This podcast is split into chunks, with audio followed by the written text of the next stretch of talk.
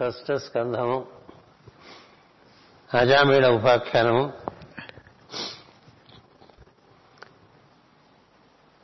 యమదేవుడు యమకింకరులకు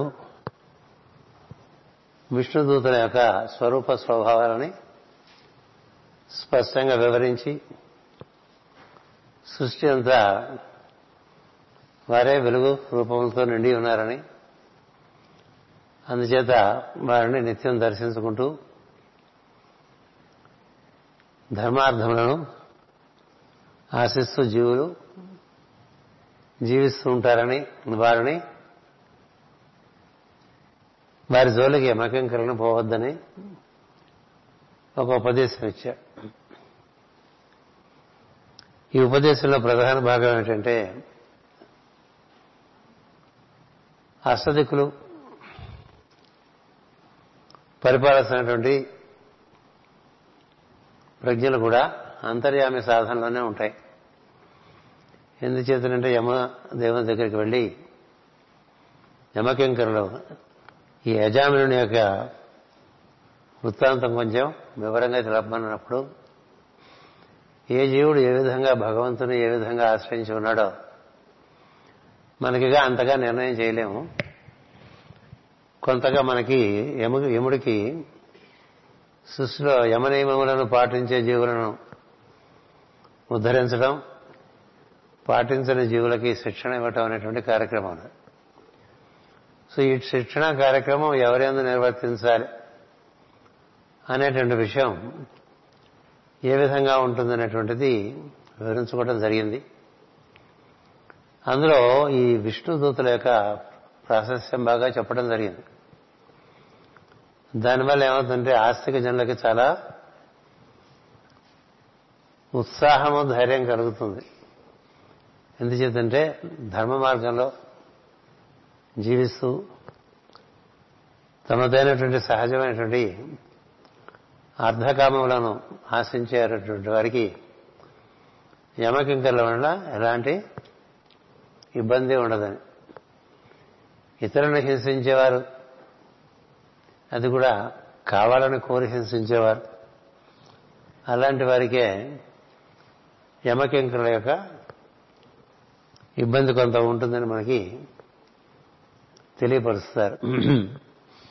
అంచేత యమకింకరులకు యమదేవుడు తానెప్పుడు తన శిరస్సు యందు విష్ణుపాదమునే ఆశ్రయించి ఉంటాడని, అది కారణం చేత అంతర్యామి తత్వం తనకి అవగతం అవుతుందని, అట్లా అవగతమైనప్పుడు కార్యములు సక్రమంగా అంతర్యామి సంకల్పం ప్రకారం సాగిపోతాయని తెలియపరిచాడు. విష్ణుపాదములు శిరస్సును ధరించడం అంటే నిత్యము అంతర్యామి సాన్నిధ్యం నందు మనం ఉండటం అన్నమాట. అంతర్యామి సాన్నిధ్యం నందు మనం ఉన్నప్పుడు మన యందు సహజంగా ధర్మం గోచరిస్తుంది. అర్ధకామములను దాన్ని ఆశ్రయించి మనం నిర్వర్తించుకుంటాం. సాన్నిధ్యం ఉండటం చేత అర్ధకామములు నిర్వర్తించుకోవటం అనేటువంటిది సహజంగా లోపల అంతఃచేతనలో మనకే తెలుస్తుంది. ఎవరు మనకి చెప్పక్కల ఇట్లా చేసుకోవాల్సింది, అలా చేయాల్సింది, ఇలా చేస్తే బాగుండేది, తప్పు చేసేటువంటివన్నీ ఎప్పుడు వస్తాయంటే మనలో అంతర్యామి సాధన లేనప్పుడు తదనుకునేటువంటి ప్రజ్ఞ మనలో వికసించినప్పుడు మనకెవరో ఏదో చెప్పాల్సిన పరిస్థితి వస్తుంది. ఈ యముడు ఇంద్రుడు మొత్తం అష్టదిక్పాలకులు అందరూ మొత్తం లిస్ట్ ఇచ్చారు కదా, ఆ లిస్టులో కపిలుడు చెప్పినప్పుడు గణపతి ఎందుకు లేడని అన్నాను నేను కదా. కపిలుడే గణపతి కాబట్టి గణపతి అన్నా కపిలుడు అన్నా ఒకటే కాబట్టి ఆ 12 పేర్లు చెప్పారు. వీరందరికీ అంతర్యామి ఎప్పుడు గుర్తుంటుంటారు, మిగతా వాళ్ళు ప్రయత్నం చేత గుర్తుపెట్టుకోవాలి. మనం కూడా ప్రయత్నం చేస్తే అంతర్యామిని గుర్తుపెట్టుకోవాలి. ఎందుకంటే ప్రపంచం మరొక రకంగా గోచరిస్తూ ఉంటుంది కదా, తద్భిన్నంగా అంతర్యామియే ఈ రూపంలో ఉన్నాడు అని తెలిసి ఉండటం అనేటువంటిది సామాన్యమైన విషయం కాదు. ఆ నిత్యం చేసుకోవాల్సిన సాధన. ఎంతసేపు అది మన యందు ఉంటే అంతసేపు మన యందు దివ్య సంకల్పము, దివ్య జ్ఞానము, దివ్య క్రియ చక్కగా పనిచేసుకుంటూ పోతాయి. ఎప్పుడు మనం అంతర్యామి యొక్క భావన వదిలేస్తామో మనదైన స్వభావం ఒకటి పనిచేసి మరొక రకంగా పనిచేస్తూ ఉంటాం. ఈ పనిచేస్తున్నప్పుడు ప్రతి జీవుడు ఏదో కావాలని పుడతాడు భూమి మీద. కొంత అర్ధకామముల కోసం తాపత్రయపడుతూ ఉంటాడు. ఆ అర్ధకామముల కోసం తాపత్రయపడేప్పుడు అది ధర్మాన్ని, సత్యాన్ని విడనాడకుండా నిర్వర్తించుకోవాలంటే భగవత్ స్మరణ ఉండాలి. నిత్యస్మరణ భగవంతుని యందు ఉన్నప్పుడు మనకి సత్యధర్మములకు దూరం కాకుండా అర్ధకామాలను నిర్వర్తించుకునేటువంటి ఒక పరిస్థితి వస్తుంది. అలా మనకి స్మరణ లేనప్పుడు ఈ సత్యము, ధర్మము రెండింటిని వదిలేసి అర్ధకామములను నిర్వర్తించుకునే సమయంలో మనం జీవుల్ని హింసించడానికి కూడా సిద్ధపడిపోతుంటాం. అంటే మన పని కోసం ఇతరులని బాగా హింసించడం అనేది ఉంటుంది కదా. ఆ హింస జరగకూడదు కాబట్టి యమదేవుడు కార్యక్రమం తనదైన పద్ధతిలో నిర్వర్తిస్తూ ఉంటాడు. ఈ అజామినుడు కథలో మనకి చాలాసార్లు చెప్పుకున్నాం కాబట్టి మళ్ళీ ప్రారంభం చేసినప్పుడు కొంచెం పాత కథ చెప్పుకోవాలి కాబట్టి చెప్తున్నాను. ఇతడు ఎంతటి పుణ్యాత్ముడో, ఎటువంటి పుణ్యం చేసుకోవడం వల్ల ఉత్తమమైనటువంటి వంశంలో పుట్టాడో, ఎలాంటి పుణ్యం చేత మొదటి 25 సంవత్సరంలో అత్యద్భుతమైనటువంటి సనాతన ధర్మ మార్గంలో వర్తించాడో, ఆ తర్వాత ఎట్లా బలహీనత చేత వక్రగతి చెందాడో, ఆ బలహీనతలో కూడా త్రికరణ శుద్ధి వదలకుండా జీవితాన్ని ఎలా గడిపాడో. బలహీనత ఉండవచ్చు, అతడు త్రికరణ శుద్ధి వదలలేదు. ఇవన్నీ వివరించి ఇతడు శిక్షకు అర్హుడు కాదు, అంచేత మరొక జన్మ, ఉత్తమ జన్మ ఇతనికి ఏర్పాటు చేయాలనే ఉద్దేశంతో ఈ విష్ణుదూతలు ఇతన్ని తీసుకువెళ్ళి సరైన మార్గంలో పెట్టేటువంటి ఒక కార్యక్రమాన్ని ఇక్కడ ఏర్పాటు చేస్తున్న సందర్భంలో యమకింకరులు ఇతను నిర్వర్తించినటువంటి కొంత అనాచారాన్ని దర్శించి ఇతను పాపాత్ముడన్న ఉద్దేశంతో శిక్షించబోతే సహజమైన దృష్టితో చూస్తే గానీ జీవుని యందు అధర్మం ఉన్నదా లేక బలహీనత ఉన్నదా అనేటువంటి తెలియదు. జీవుల యొక్క పూర్వాపరములు కూడా అందరికీ తెలియవు. అంచేత పూర్వాపరములు తెలిసి అన్ని నిర్వర్తించగలిగిన వాళ్ళు ముందుకు వచ్చి మరణ సమయంలో విష్ణుదూతల రూపంలో ఇతను ఉద్ధరిస్తున్నప్పుడు అడ్డుపడవలసిన అవసరమేమీ లేదు అనేటువంటి విషయాన్ని ఒకటి ఆవిష్కరించారు. చేసి ఈ విష్ణు కింకరుల యొక్క, దూతల యొక్క మహత్యాన్ని తెలిపారు. వాళ్ళు ఎక్కడ వెలుగు ఉంటుందో, ఎక్కడ ధర్మ కార్యములు జరుగుతుంటాయో, ఎక్కడ పరహిత కార్యములు జరుగుతుంటాయో, ఎక్కడైతే భగవన్నామ సంకీర్తన జరుగుతూ ఉంటుందో, ఇలాంటి ప్రావులన్నిటి కూడా బాగా చోటంతా కిక్కిరిసి ఉంటారని, ఎప్పటికప్పుడు సత్పురుషులకు సహాయపడటానికి సంసిద్ధులై ఉంటారని, అందుకని వారి యొక్క ఆశ్రయంలోనే భక్తన జనులందరూ కూడా సుఖంగా జీవిస్తూ ఉంటారని చెప్తారు. ఇలా తెలిపిన తర్వాత, ఈ వృత్తాంతం అంతా చెప్పిన తర్వాత అప్పుడు సుఖ మహర్షి పరీక్షిత మహారాజు చెప్తాడు, ఈ విష్ణుదూతుల యొక్క మహత్యము, ఈ అజామినుడు ఉపాఖ్యానము నేను అగస్త్యాశ్రమంలో విన్నాను. అగస్త్యుడు ప్రతినిత్యం, మీకు తెలుసు, రామాయణం చెప్పుకున్నప్పుడు కూడా చెప్పుకున్నాం, అందరి దేవతలకి షోడశోపచారాలు, అందరి దేవతలకి హోమాలు చేస్తాడు మహానుభావుడైన. 18 హోమగుండాలు ఉంటాయి ఆయన ఆశ్రమంలో. అందరికీ హోమం, అందరికీ షోడశ ఉపచారాలు చేస్తూ చక్కగా పూజ చేసి అద్భుతమైనటువంటి వాతావరణం అగస్త్యాశ్రమంలో ఉంటుంది. అలాంటి చోట విష్ణు పూజ అనేటువంటిది నిత్యం జరుగుతూ ఉంటుంది. ఈ విష్ణు పూజ అయిపోయిన అనంతరము మాటల సందర్భంలో అగస్త్య మహర్షి అజామేడ ఉపాఖ్యానం తెలియపరిచారు, అప్పుడు నేను విన్నాను అని సుఖ మహర్షి పరీక్షిత్ మహారాజుకు చెప్తాడు. అందుచేత ఈ సందర్భంలో మనకి ఈ అజామేడ ఉపాఖ్యానం మధ్యలో మనకు ఒక ఉపాఖ్యానంగా చెప్పబడి ఉంటుంది. ఎందుచేతంటే మనం అంతకుముందు జడభరతుడు, తర్వాత ఆది ఋషభుడు, ఆ కథలు, భూమి భూమి ఎన్ని పొరల్లో ఉన్నది, ప్రియవ్రతుల వృత్తాంతము, ఈ నవద్వీపాలు, ఇవన్నీ చెప్పుకుంటూ వచ్చిన దాంట్లో భాగంగా ఇది చెప్పబడ్డది. ఇంతకు ముందు స్కంధంలో ప్రచేతసుల కథ కొంతవరకు చెప్పి ఆపేస్తారు. ఎందుకంటే మధ్యలో పృచ్ఛకుడైనటువంటి పరీక్షిత్ ప్రశ్నలు అడుగుతుంటాడు. ప్రశ్నలు అడిగితే కథ కొంతవరకు చెప్పిన తర్వాత ఆ కథ అక్కడికి ఆపేసి కొత్త ఉదంతం పట్టుకొచ్చి మళ్లీ చెప్పి ఆ తర్వాత మళ్ళీ పరీక్షితుడు అవుతాడు. అవును, అప్పుడు ప్రచేతసుల గురించి చెప్తున్నావు కదా, అప్పుడు నేను దాన్ని పక్కన పెట్టి నేను ఏదో ప్రశ్న వేస్తే ఇంకో రకంగా నువ్వు మతం అంతా చెప్పుకుంటూ వచ్చావు, ఇప్పుడు ప్రచేతసుల కథ చెప్పమని అడుగుతాడు. అందుచేత మనం ప్రచేతసుల కథలోకి వస్తాం. ప్రచేతసుల కథ ఈ పాటికి మనం అంతా మర్చిపోయి ఉంటాం కదా. ప్రచేతసులు అంటే ప్రకటింపబడిన చేతస్సు గలవారని అర్థం. వారు 10 మంది, వారు ఇంద్రియ అధిదేవతలుగా ఉంటారు. ఈ ప్రచేతస్సుల వలనే జీవుడు బాహ్య ప్రపంచంతో అనుబంధం ఉంటుంది, లేదా అనుబంధం ఉండదు. మనకి పంచేంద్రియములు లేకపోతే ఏమీ చూడలేము, ఏమీ వినలేము, ఏమీ రుచి చూడలేము, వాసన చూడలేము, ఇంకా స్పర్శించలేము.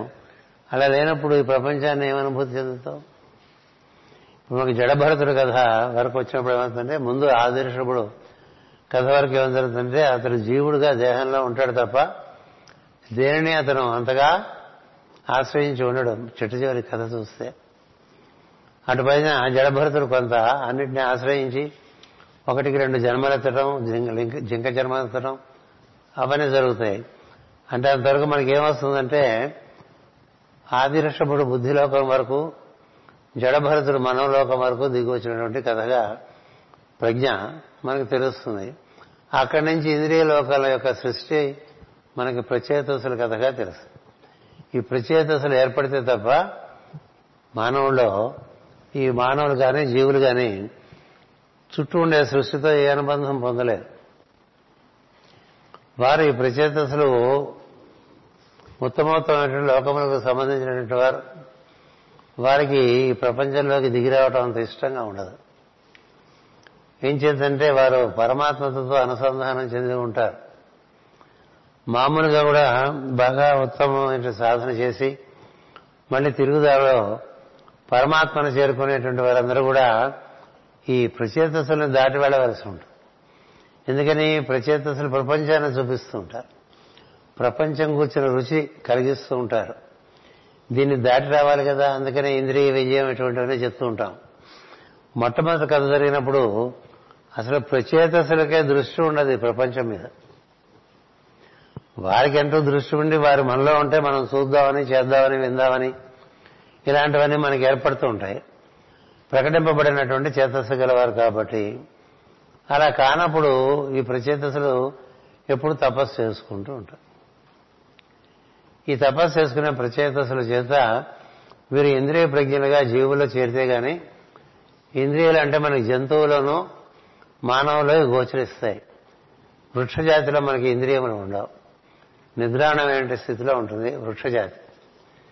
ఈ ప్రచేతసులు జంతువుల్లోనూ మనుషుల్లోనూ చేస్తే వీళ్ళకి గమనం, అది చూద్దాం, ఇది చూద్దాం, అది విందాం, ఇది విందాం, అది వాసన చూద్దాం, ఇది వాసన చూద్దాం, అది రుచి చూద్దాం, ఇది రుచి చూద్దాం, అది స్పర్శిద్దాం, ఇది స్పర్శిద్దాం అనేటువంటి ఒక ఉత్సుకత పుడుతుంది. లేకపోతే ఏముంటుంది, జడవల్లే ఉంటాడు కదా.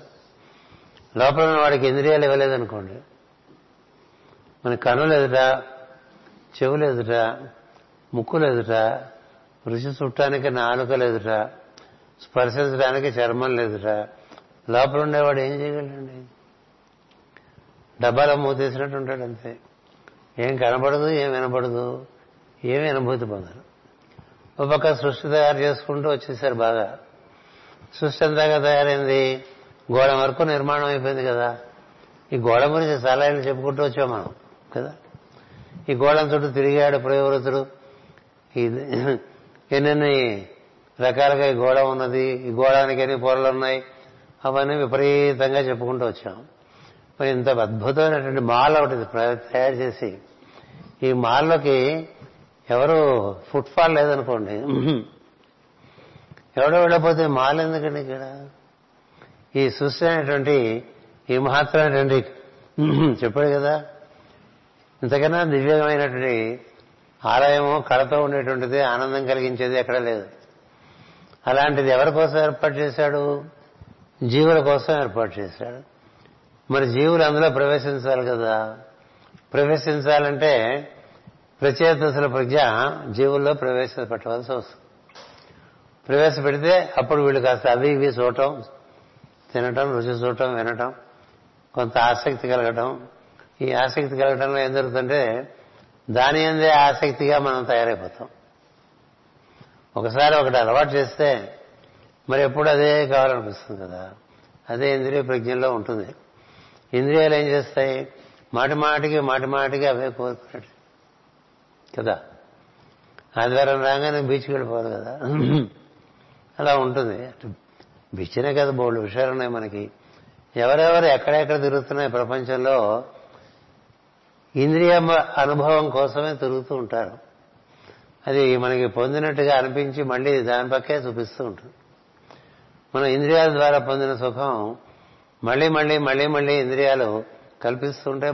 మళ్ళీ అదే తింటూ ఉంటాం, అదే చూస్తూ ఉంటాం, అదే వింటూ ఉంటాం, ఇలా చేస్తూ ఉంటాం. ఎందుకంటే చాలా తాత్కాలికమైన అనుభూతి, ఆనందాన్ని ఇస్తూ ఉంటాయి. సృష్టితో ఒక అనుబంధం మనకు ఏర్పరచుకుంటాయి. అందుకని సృష్టితో అనుబంధం ఏర్పరచడానికి మన యందు ప్రచేతసులు, బయట సృష్టి యందు ఆకర్షణ. ఆ సృష్టి ఆకర్షణ చూసి మనకి దాని యందు ఆసక్తి కలగటం చేత అది పొందాలన్న ఉద్దేశంతో ఇంద్రియాలతో మనం వాటి వెంట పడతాం. మనలో దాని యందు ఇష్టం ఉంటుంది, దాన్ని పొందాలనేటువంటి ఒక ఆసక్తి ఉంటుంది. అది పొందాలనేటువంటి ఆసక్తి తీవ్రంగా ఉన్నప్పుడు మనం పొందే ప్రయత్నం చేస్తూ ఉంటాం. దీనివల్లే సృష్టి కార్యం అంతా కూడా చాలా మానవులంతా భూమి మీద మహా బిజీగా తిరుగుతూ ఉంటారండి. అదే మొట్టమొదటి చెప్తారు యజుర్వేదంలో, ఇషేత్వ ఊర్జేత్వ వాయవస్థో ఉపాయవస్థ దేవోభ సవితా ప్రార్పయతో. మొత్తం ఈ సృష్టిలో యజుర్వేదం అంటే కర్మకాండ. మనం కాళ్ళ చేతులతోనూ ఇంద్రియాలతోనూ మనసుతోనూ నిర్వర్తించే కార్యక్రమం ఇదంతా నడిపించేది ఇంద్రియాలే. ఎందుకని చూడంగానే అదేదో బాగుంటుంది, ఆ బాగున్నది కావాలనిపిస్తుంది, అది కావాలని లోపల అనిపిస్తుంది, అది పొందాలనేటువంటి ఆసక్తి కలుగుతుంది. అది ఆహారం విషయంలో కూడా అంతే. మనకి లోపల ఆకలి కావాలంటుంది, బయట ఒకటి కనిపిస్తుంది, దాంట్లో రుచి. బయట మామిడి పండు ఉందండి కదా, ఇప్పుడు ఇది కదా మనకి సీజను. ఇవాళ నిన్ను ఇమాం పసంద్ అన్నారు. ఇమాం పసంద్ అయితే మనకు పసంద్ అవ్వద్దు. వాడికి ఎవరికి ఇమాంకి పసంద్ అయింది, వాడు బాగుందన్నట, అందుకని దానికి ఇమాం పసంద్ అని పేరు పెట్టారు. మామిడి పండు ఎంత బాధపడ్డదో కదా. ఇమాంకు పసంద్ అయితే అట్లా కలెక్టర్ మావాడు అంటాడు. ఎవడో కలెక్టర్ గారు అనుకున్నాడు ఈ పండు బాగుందని, దాని కలెక్టర్ మావాడే. అదేమిటిది లోకల్ ఈటది. ఏదో మనకు మామిడి పండు కనపడ్డదండి కదా, అది తినాలనిపించి నీకు అనిపించిందా? ఎందుకనిపించింది? అది రుచిగా ఉందిగా, అందులో రుచి ఉంది, నీకు దాని మీద ఆసక్తి ఉంది. ఈ రెండు ఉంటేనేగా పని, లేకపోతే అందులో రుచి లేదనుకోండి, అది వేపండు అనుకోండి, అది వేపండు అయితే ఒకసారి ఏదో ద్రాక్ష పండు నోట పెట్టుకున్నా దాదాపు అట్లాగే ఉంటా నేను, ఇంక మరి తిండు కదా, ఎందుకని రుచి లేదు అందులో. సో రుచి వల్ల నువ్వు ఆకర్షణ చెందటం. అట్లాగే అన్ని ఐదింద్రియాల్లో కూడా ఎక్కువగా భాగవతంలో నేను చెప్తూ ఉంటాను. ఇప్పుడు ఈ రాసిన వాళ్ళందరూ ఎక్కువ ఆహారాన్ని ఎక్కువ ఉదాహరణగా చెప్తూ ఉంటారు. ఎందుకంటే జీవుడు దానికి చాలా బద్ధుడు. అందుచేత బయట ఒక రకమైనటువంటి రసానుభూతిని ఇచ్చేటువంటి పదార్థం, లోపల నీకు దాని మీద ఆసక్తి. నీకు ఆసక్తి లేకపోతే అక్కడ ఎంత అద్భుతమైన విషయాలు ఉన్నాయో లాభం కదా. ప్రహ్లాదుడితో అదే కదా బాధపడతాడు. ఎవరు? హిరణ్యకశిపుడు. ఇంత తయారు చేశాను రా, నీకేది పట్టట్లేదని ప్రహ్లాదునేమో అటు చూస్తూ ఉంటాడు. ఇవనేందుకు నాన్న, ఇంతకన్నా రుచి అయిన విషయం చూస్తున్నాను నేను కదా. అంచేత ఈ సృష్టి కార్యక్రమంలో ఇంద్రియ నిర్మాణము, ఇంద్రియ సృష్టి అనేటువంటిది ప్రధాన భాగం. అది అది లేకపోతే ఏమీ లేదు. ఇక్కడ మనం ఏం చేయటానికి ఏం లేదు. ఏం చేస్తా? నువ్వు చూడలేవు, వినలేవు, వాసన చూడలేవు, రుచి చూడలేవు, ఏమి చేయలేము. ఆహారం లేకపోతే శరీరం ఉండదు, నశించిపోతుంది కదా, ఇంత శరీరం కృషించిపోతుంది కదా. అంచేత దీనిలో ఆకలి, బయట రుచి ఏర్పాటు చేస్తారండి. ఈ రెండింటిని అనుసంధానం చేసేటువంటి కథ ప్రచేతసుల కథ. వాళ్లే లేకపోతే సృష్టి నడవు. అందుకని రుద్రుడు ఈ ప్రచేతసులు తపస్సు గడిపోతుంటే వస్తాడు. ఆయన వచ్చి వాళ్ళకి ఇదంతా కూడా అంతర్యామి యొక్క సంకల్పంలో భాగమే. అంచేత మీరు ఇంద్రియములుగా జీవులలో పనిచేయడం అనేటువంటిది ఏమి చిన్న పని కాదు. అది యజ్ఞార్థమే అవుతుంది, అది అంతర్యామి సేవే అవుతుంది. అందుచేత మీరు దీని యందు అశ్రద్ధ వద్దు సుమా అని చెప్తాడు. ఇప్పుడు మనం కూడా మెట వేదాంతం పట్టుకుని అది అక్కర్లేదు ఇది అక్కర్లేదు అనుకుంటూ ఉంటాం కదా. ఏది అక్కర్లేదు అనేది ఏం లేదు, సృష్టిలో అన్నీ అవసరమే. అనిరాకరణమస్తు అని చెప్తూ ఉంటాం కదా. అది ఏ విషయము ఏ సందర్భంలో ఏ విధంగా వినియోగపడుతుంది, దాంతో మనం ఏ విధంగా అనుభూతి చెందవచ్చు అని తెలుసుకోవటమే తప్ప ఇచ్చినవేవి పారేసుకోకూడదు, శరీరాన్ని పారేసుకోకూడదు, నిర్లక్ష్యం చేయకూడదు, ఇంద్రియాన్ని నిర్లక్ష్యం చేయకూడదు, మనసును నిర్లక్ష్యం చేయకూడదు. అది బాహ్యము అంతరంగము రెండిట్లోనూ నీకు దర్శనం చేయిస్తుంది. బుద్ధిని నిర్లక్ష్యం చేయకూడదు. నేను అనేటువంటి ప్రజ్ఞగా నువ్వు భగవంతుడి నుంచి ఏర్పడి ఉన్నావు కాబట్టి ఆ దైవం నుంచి దిగి వచ్చిన నీవు ఈ అహంకారము, బుద్ధి, మనస్సు, ఇంద్రియములు, శరీరము వీటన్నిటితో ఏ విధంగా దైవాన్ని అనుభూతి చెందవచ్చు అనేటువంటిది భాగవతం. అదక్కర్లేదు ఇదక్కర్లేదు అని చెప్పిన వాళ్ళందరూ తెలియని వాళ్ళు, చేతకాని వాళ్ళు. ఈ మెట వేదాంతం అంతా కూడా సృష్టిలో చేతకాని వాళ్ళ నుంచి వస్తూ ఉంటుంది. వాళ్ళే అది వదిలేసే ఇది వదిలేసే ఇంకోటి వదిలేసే మరొకటి వదిలేసే ఇట్లానే ఏం వదిలేయాలి ఏం వదలక్కర్లే అన్నిట్లో దైవాన్ని చూడమని చెప్తుంది భాగవతం. అన్నిట్లో దైవాన్ని చూడమని చెప్తుంది భాగవతం. అవి ఇవి వదిలించుకో, కొన్ని పుచ్చుకో, కొన్ని వదిలేసుకుంటుండు, ఇట్లా విచక్షణ వాడుకుంటుండు, ఏవో రకరకాల సిద్ధాంతాలు చెప్తారు. అన్నిటికీ మించి సమగ్రమైనటువంటి బోధన మనకు భాగవతంలోనే జరుగుతుంది. భాగవతంలో భగవంతుడు కాందేవీ లేదు. There is no non god in creation, all is god, అంతా దైవమే. నువ్వు చూసే దృష్టి సవ్యంగా ఉంటాయి. అది బోధ చేసేటువంటిది. అంచేత ఈ ప్రచేతసులకి రుద్రుడు వచ్చి రుద్రగీతను ఇప్పుడు వినిపిస్తారు. అది విని వీళ్ళ తపస్సు గడిపోతారండి. ఏం చెప్పారు అక్కడ రుద్రుడు? అన్నిట్లో నిండి ఉన్నది అంతర్యామి. ఆ నిండి ఉన్న అంతర్యామి ప్రణాళికలో భాగంగా మీరు ఇంద్రియ ప్రజ్ఞలుగా జీవులలో ప్రవేశించి వాళ్ళకి సహకరించాలని చెప్తారు. అందుకే మనం ఎంత బాగా నిర్వర్తించుకుంటే ఇంద్రియాలు అవి అంతకాలం మనకు పనికి వస్తూ ఉంటాయి. మనం సవ్యంగా నిర్వర్తించుకోలేదనుకోండి ఇంద్రియాలు ఒక్కొక్కటి ఒక్కొక్కటి తప్పుకుంటూ ఉంటాయి. మనకి 47 వచ్చేసరికి చత్వారం ఉంటాం కదా. ముందు కన్ను పనిచేయడం మానేస్తుంది, ఆ తర్వాత చెవి వినిపించడం మానేస్తుంది, ఆ తర్వాత ముక్కు వాసన చూడటం మానేస్తుంది, నాలుకకు రుచిపోతూ ఉంటుంది, చర్మానికి స్పర్శపోతూ ఉంటుంది. దేనివల్ల అంటే నువ్వు వాటిని నిర్వర్తించుకోవటంలో నువ్వు చూపించినటువంటి విజ్ఞత పర అవి నీతో ఉండటం ఉండకపోవటం ఉంటుంది. నీకు సహాయకారులుగా ఉండేవాళ్ళు నీతో ఉండగా నువ్వు వారి ఎందు అశ్రద్ధగా ఉంటే వారు ఎందుకుంటారో ప్రజ్ఞలు ఉండరు కదా. మామూలుగా లోకంలో కూడా ఒకరికొకరు ఉపకారం చేసుకుంటూ సహకరించుకుంటూ బతుకుతూ ఉంటాం. అందుకని మనకి నిత్యం సహకారం అందించేవారిని మనం విస్మరించామనుకోండి వాళ్ళు ఎందుకుంటారో ఉండరు కదా. అంచేత ఈ ప్రచేతసులు ప్రధానమైనటువంటి భాగం మానవ శరీర నిర్మాణంలో. సో వారి కథ మనకి ఇక్కడ ఏ విధంగా సృష్టిలో ఏర్పడింది చెప్పడం అనేటువంటిది ప్రధానంగా ఇప్పుడు మనకి ఘట్టం నడుస్తుంది. ఎందుకంటే పరీక్షితు ఆ విధమైన ప్రశ్న వేస్తాడు. 193 దగ్గరకు వచ్చేసాను సార్. అసలు పూర్వం నీవు స్వయంభో మన్వంతరమునందరి సృష్టి క్రమమును ప్రసక్తి చేసేవి. అందు దేవతల, దానవుల, పక్షుల, సర్పముల, నరుల సృష్టి వర్గీకరణము సూచించితివి, దానిని గూర్చి విస్తరించి వివరింపుము అన్నమాట.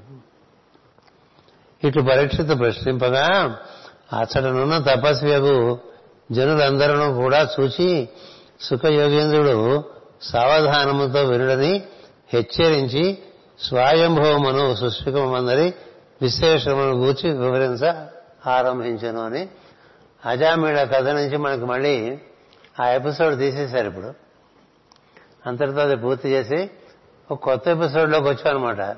ఇది పాత కథ కంటిన్యూయేషన్. మధ్య మధ్యలో ఇటువంటివి ఉపాఖ్యానాలు పట్టుకొచ్చి మనకి కొంత జ్ఞానాన్ని ఇవ్వటం అనేటువంటిది భాగవత పురాణంలో కనిపిస్తూ ఉంటుంది. పురంజనోపాఖ్యానం కూడా అలాగే కనిపిస్తుంది.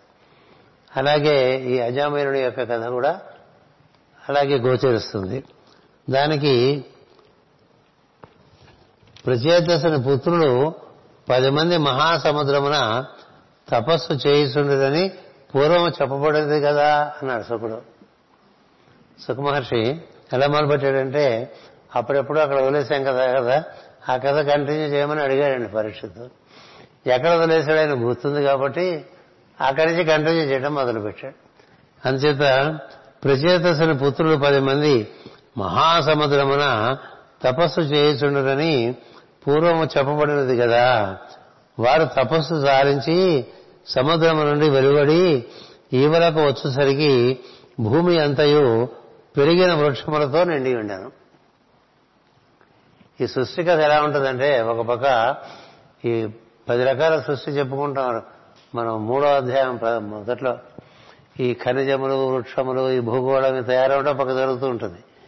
ఈ జీవులకి దేహ నిర్మాణం పక్క జరుగుతూ ఉంటుంది. ఈ జీవుల దేహ నిర్మాణంలో ఈ దేహాలకి పరిణామం కలిగిన పద్ధతుల్లో మనకి ఈ జంతువులు, మానవులు వీళ్ళందరూ వస్తారు. వృక్షములు, జంతువులు, మానవులు ఒక పక్క నుంచి ఈ ఖనిజములు ఇవన్నీ ఏర్పడుతూ ఉంటాయి. వాటితోనే శరీర నిర్మాణం చేస్తూ ఉంటారు. అంచేత ఈ తపస్సుకు వెళ్ళినటువంటి ప్రచేతసులకి రుద్రుని యొక్క బోధ విని తపస్సుకు వెళ్ళినటువంటి ప్రచేతసులకి బయటకు వచ్చేసరికి అంతా బాగా పెరిగిపోయిందండి. వాళ్ళు సముద్రంలో తపస్సు చేసుకుంటున్నారు. వాళ్ళు బయటకు వచ్చేసేసరికి మొత్తం అంతా కూడా విపరీతంగా వృక్షజాతి పెరిగింది భూమి మీద. ఎంత వృక్షజాతి పెరిగిందంటే ఎంత తిన్నా తరగనంత వృక్షజాతి కదా. వృక్షం లేకపోతే జంతువు బతకదు, వృక్షం లేకపోతే మనిషి బతకడు కదా. మరి ఇవన్నీ ఎందుకు పెరిగిపోయినాయి? ఇంకా ప్రచేతసులు రావాలి, ఈ జీవుల్లో ప్రవేశించాలి, వీళ్ళు తింటే మొదలు పెట్టాలి మేకల్లాగా. వీళ్ళు తింటే ఎంత తిన్నా ఉంది భూమి మీద. గుర్తుపెట్టుకోండి, మీరు సరిగ్గా గమనిస్తే మొత్తం భూగోళం మీద మానవజాతి ఆక్రమించినటువంటి భూభాగం చాలా తక్కువ, చాలా తక్కువ. ఊరికి ఊరికి మధ్య ఉండేవంత ఏమిటండి, అన్నీ మొక్కలు, వృక్షాలు అవేగా ఉంటాయి. ఇప్పుడు అనకాపల్లి నుంచి తిరువలేరు అనుకోండి, మధ్యలో అక్కడక్కడ గ్రామాలు వస్తాయి. మిగతా భూభాగం అంతా వృక్షాలైనా, ఖనిజాలైనా. నువ్వు ఎంత తింటే చాలుతుంది, ఎంత తిన్నా చాలు. ఏవైపోవు భూమి మీద, మనం అంతా తినేలేము. బాగా తిన్నా అంతా తినలేము. అదైపోతుంది, ఇదైపోతుంది అనేది వీడు దరిద్రం. ఈ మానవుడు మనసులో దరిద్రం చాలా ఎక్కువ. అన్నీ అయిపోతాయేమో అని భయం, అయిపోతాయేమో అని దాచుకు తింటూ ఉంటాడు. ఏమైపోవు సృష్టిలో. సృష్టిలో ఎప్పటికప్పుడు ఏర్పడుతూనే ఉంటాయి. ఏర్పడేవన్నీ మనం వాడుకుంటూ ఉంటే మళ్ళీ ఏర్పడుతూ ఉంటాయి. ఎందుకంటే ఈ కాలచక్రంలో ఋతువుల ద్వారా సమస్తమైన ధాతువులు భూమి మీద ఏర్పడుతుంటాయి. భూమి మీద ఇన్నేళ్ళు అయిపోయిన తర్వాత పెట్రోల్ ఉండదు అనేది వీడి మైండ్లో ఉన్నటువంటి డెఫిషియన్సీ. పెట్రోల్ ఎట్లా ఏర్పడింది? నువ్వు ఏర్పాటు చేసావా? లేదు కదా, అది ఏర్పడుతూనే ఉంటుంది కాలచక్రంలో. ఎక్కడెక్కడ ఏర్పడాలో అక్కడక్కడ ఏర్పడుతూ ఉంటుంది. అలాగే బంగారం ఏర్పడుతూ ఉంటుంది. ఇవన్నీ ఏర్పడతాయండి భూమి మీద. భూమి లోపలే ఏర్పడతాయి, భూమి మీదనే ఏర్పడతాయి. ఇవన్నీ చుట్టూ ఉండేటువంటి గ్రహములు ఈ కాల గతిని బట్టి నడుస్తూ ఉంటే అందులోంచి రసాయనంలోంచి ఇవన్నీ పుట్టుకొస్తూ ఉంటాయి. నువ్వు వాడుకుంటూ ఉంటే మళ్ళీ వస్తూ ఉంటాయి. బావిలో నీళ్లు తోడుకున్నావు, మళ్ళీ బావి నిండుతుందా లేదా? బావిలో ఎన్నేళ్ళండి, మా తాతగారు అప్పుడు తీశారండి మా ఇంట్లో బావి అని చెప్తాడు కదా. మనం పల్లెటూరుకి వెళ్తే ఎంతేమంది మన తాత, మన ముత్తాత వాళ్ళ కబుర్లను చెప్పుకుంటాం కదా. ఈ బావిలోంచే అప్పటి నుంచి వాడుతున్నారని చెప్తారు. ఇప్పటికే వస్తాయి నీళ్లు. మరి ఎన్ని తరాలు ఎక్కడి నుంచి వస్తున్నాయి నీళ్లు? చక్ర భ్రమణం జరుగుతూ ఉంటుంది కదా. ఆకాశంలోకి వెళ్ళిన నీళ్లు మళ్ళీ తిరిగి వస్తూ ఉంటాయి, మళ్ళీ వేసంకాలం వస్తే మళ్ళీ పైపోతూ ఉంటాయి. అందుకని ఈ చక్ర భ్రమణంలో అయిపోవటం అనేది ఏం లేదు మానవుడి యొక్క మనసులో తప్ప. అంచేత ఇలా వృక్షాలు వచ్చేసినాయి. వీళ్ళు బయటకు వచ్చేసరికి అంతకుముందు పరిస్థితి కన్నా చాలా. మొన్న ఎవరో చెప్పారు విశాఖపట్నం చాలా రోజుల తర్వాత వచ్చానండి, చాలా గ్రీనరీ పెరిగిపోయింది విశాఖపట్నం. ఎందుకంటే మనం ఎప్పుడూ ఇందులోనే ఉంటాం కాబట్టి మనకు తెలియదు. ఎప్పుడైనా వచ్చిన వాళ్ళు చూస్తే అన్ని పక్కల రోడ్ల పక్క చెట్లు, పైనుంచి ఆకాశం చూస్తే ఎక్కువ ఆకుపచ్చగా కనిపిస్తాయి, కొండలు కూడా ఆకుపచ్చగా కనిపిస్తాయి. ఒకప్పుడు మన కొండల మీద మనం హెలికాప్టర్లతో విత్తనాలు వేసుకున్నాం, కాస్త పెరగాలి అవి ఇవి అని. ఇప్పుడు ఆ పరిస్థితి లేదు, ఎందుకంటే వృక్షాలు అలా పెరుగుతూనే ఉంటాయి, దానికి ఒక ధర్మం ఉన్నది. సో అట్లా పెరిగిపోయింది. వారు తపస్సు చాలించి సముద్రం నుండి వెలువడి ఈవలకు వచ్చేసరికి భూమి అంతయు పెరిగిన వృక్షములతో నిండి ఉండాను. ఇక దేనికి సందు లేకుండా పెరిగిన ఆ వృక్షములను చూచి ప్రచేతసులు మిక్కిలి కోపించిరి. చూడండి, ప్రధానంగా ముందు కోపం వస్తుందండి ప్రతి వాళ్ళకి. బ్రహ్మదేవుడికి కోపం వచ్చింది, వస్తే అందులోంచి రుద్దులు వచ్చేశారు కదా. ఈ కోపం ఎందుకు వస్తుందో చేతకానితనంలోంచి వస్తుంది కోపం. ఎంత ఎక్కువ చేతకానితనం అంటే అంత కోపం వస్తుంది. అసమర్థుడి కోపం అని పుస్తకం ఉంది. ఇప్పుడు బృందానికి కోపమే. ఇప్పుడు ఇది ఎలా వెలిగించుకోవాలో, ఈ వెలుగు ఈ పుస్తకం మీద ఎలా పడాలో నాకు తెలియదు అనుకోండి. ఇక్కడ ఉండే ఈ సాందీపుని భరతుని వాళ్ళని వీళ్ళని కోపడేస్తే కొంత కష్ట తీరుతుంది. వాళ్ళు ఏదో పూర్ఖుడు వీడికి ఏం తెలియదు అని వచ్చి సెట్ చేసి వెళ్ళిపోతారు కదా. అట్లాగే ప్రచేతసులకి కోపం ఇది ఒక లక్షణం, ఎందుకంటే ఒక అసక్తత అనమాట. అంటే మనం వచ్చేసరికి పరిస్థితులు వేరుగా ఉన్నాయనుకోండి కదా. ఇప్పుడు లోపలికి వస్తున్నామండి, సప్తస్వరాలతోనూ మైత్రేయ గీతం వినిపించింది నాకు. అంటే మన వాళ్ళు మైత్రేయ గీతం ఇంత బాగా నేను ఎప్పుడూ వినలేదే మైత్రేయ గీతం అన్నట్టుగా వినిపించిందండి ఇవాళ. ఎందుకంటే మామూలుగా రాజులు సంగీతం వింటారు, కానీ రాజులందరూ కలిసి సంగీతంగా మైత్రేయ స్తోత్రం చేశారు. దానివల్ల అలాంటి విశేషమైనటువంటి ఒక ఆనందంగా కలిగి నవ్వొచ్చి వెంటనే దాని గురించి మాట్లాడక బాగుండదని అది లోపల ఉంచుకోలేక బయట చెప్పేస్తున్నాను. అలా మనకి వీళ్ళకి లోపల బయటకు వచ్చారు, వాళ్ళు అనుకున్నట్టుగా లేదు అక్కడ, వాళ్ళు అనుకున్నట్టుగా లేదు కదా. లేకపోయేసరికి లోపల ఇక్కడే వస్తాయని ఏది ఉదరవిధానం కింద భాగంలో బాగా అలజడి వచ్చేస్తుంది. ఆ అలజడి వికారంగా కోపంగా వచ్చేస్తుంది. అందుకనే నాగస్వామికి వేసేస్తూ ఉంటారు. తొందరగా అలజడిపోతే కడుపులో వాళ్ళకి నాగస్వామికి వేస్తే తగ్గుతుంది. సరే అలా ఈవేళ కూడా కోపం వచ్చిందండి. మిక్కిలు కోపించి వాళ్ళ నోళ్ల నుండి మహావాయువును ప్రచురింపజేసి అగ్నిని కల్పించిరి. అది ఆ వృక్షములను దహింపజొచ్చాను. దానిని చూచి సోముడు వారికి ప్రత్యక్షమై ఇట్లు పలికాను. ఈ సోముడు చాలా పెద్ద విషయం మన వాంగ్మయంలో కానీ మనకు ఉండేటువంటి జ్ఞానంలో కానీ. సోముడు అంటే స ఉమా అని, ఉమతో కూడిన వాడుని. అంటే ఉమా అంటే ప్రకృతి అని అర్థం. ప్రకృతిలో అన్నిటి యందు నుండి ఉంటాడండి. అందుకని ఆయన సోమేశ్వరరావు గారు అని పేరు పెట్టారు. మీరే చెప్పండి, అందులో శివుడు లేకుండా ప్రకృతి లేదు కదా. శివశక్తి స్వరూపమేగా మొత్తం అంతా, కనిపించేదంతా ప్రకృతి అమ్మవారు. దాంట్లో రసస్వరూపుడుగా భగవంతుడే ఉంటాడు. అందుకని ఒక్కొక్క విషయంలో ఒక్కొక్క రకంగా రసస్వరూపుడుగా ఉంటాడు. మనం తులసి ఆకు తిన్నాం అనుకోండి ఒక రుచి వస్తుంది కదా, ఇంకొక ఆకు తిన్నాం అనుకోండి ఇంకొక రుచి వస్తుంది, ఒక పండు తిన్నాం అనుకోండి ఒక రుచి వస్తుంది, మరొక పండు తిన్నాం అనుకోండి ఇంకొక రుచి వస్తుంది. ఇట్లా అన్నిట్లోనూ సృష్టిలో అలా గోడ నాకేసాం అనుకోండి అది రుచే కదా. గోడకు సున్నం పూస్తే నాకితే ఒక రుచి, ఇట్లా పెయింట్ వేసారనుకోండి నాకితే ఏమంటదు అదొక రుచి, ఏదైనా రుచిస్వరూపుడు, రుచిస్వరూపుణ్ణే రసస్వరూపుడు అంటారు, రసస్వరూపుణ్ణే సోముడు అంటారు. ఈ సోముడు చంద్రుడి కిరణాల ద్వారా భూమి మీద అన్నిట్లోనూ ప్రవేశిస్తాడని, అది చంద్రుడి యొక్క గొప్పతనం.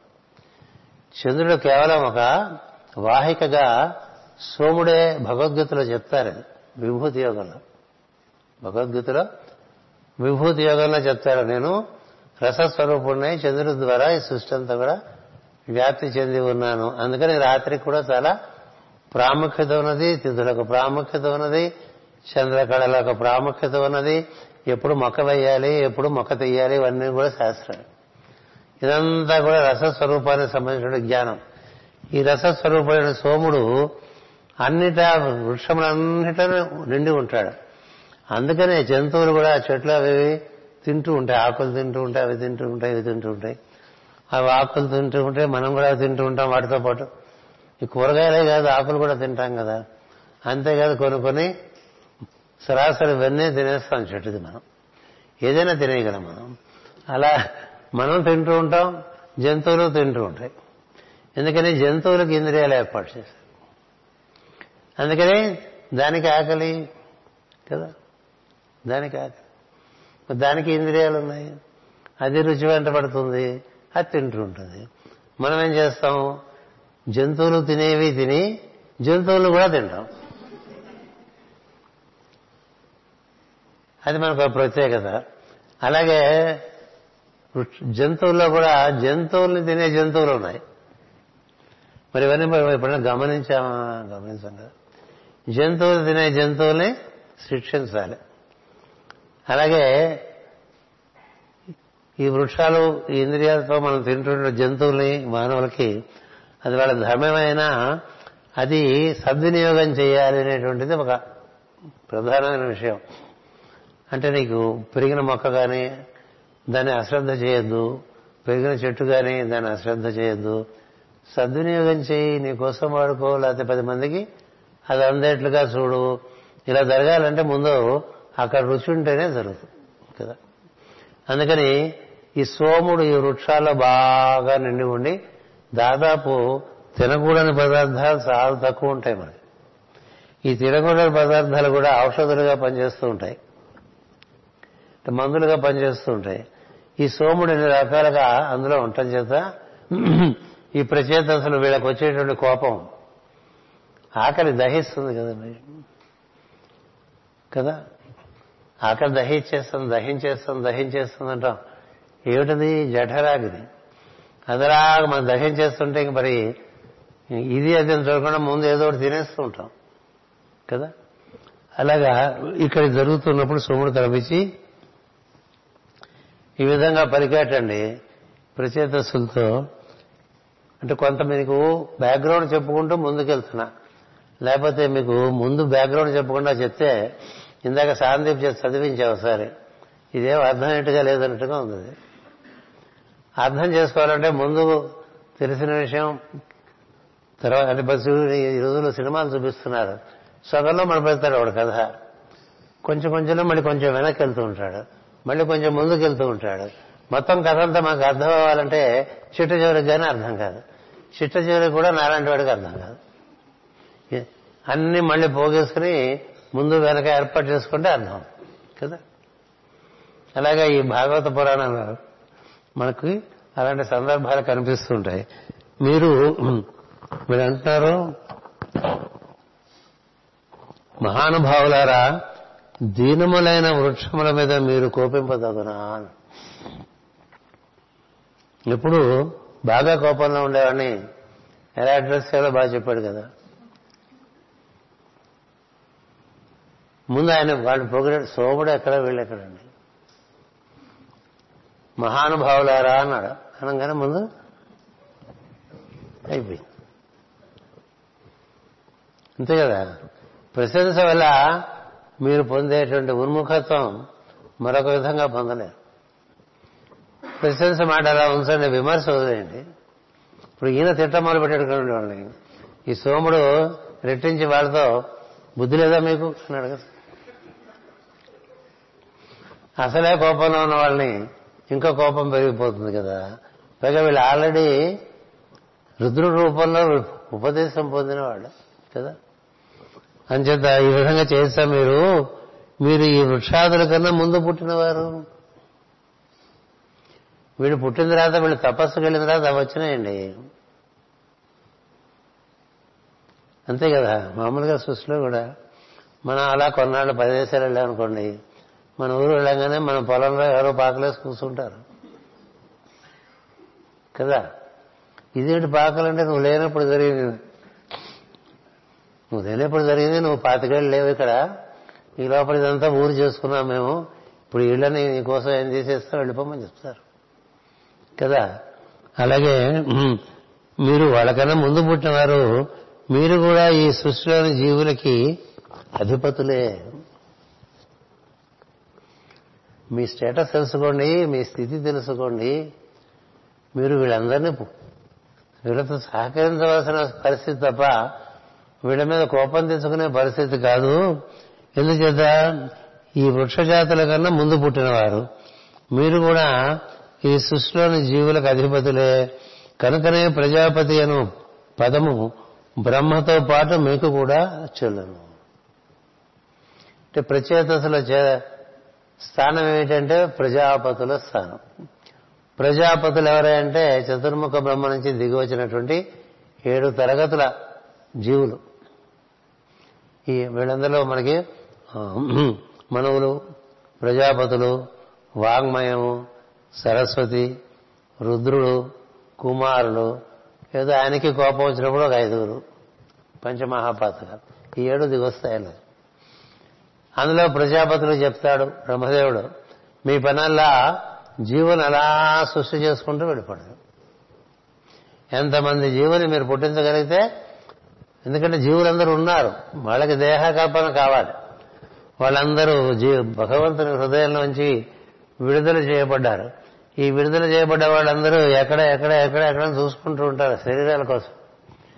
వీళ్ళ శరీరాలు ఏర్పరచడం కోసం ముందు భూమి ఏర్పాటు చేస్తారు.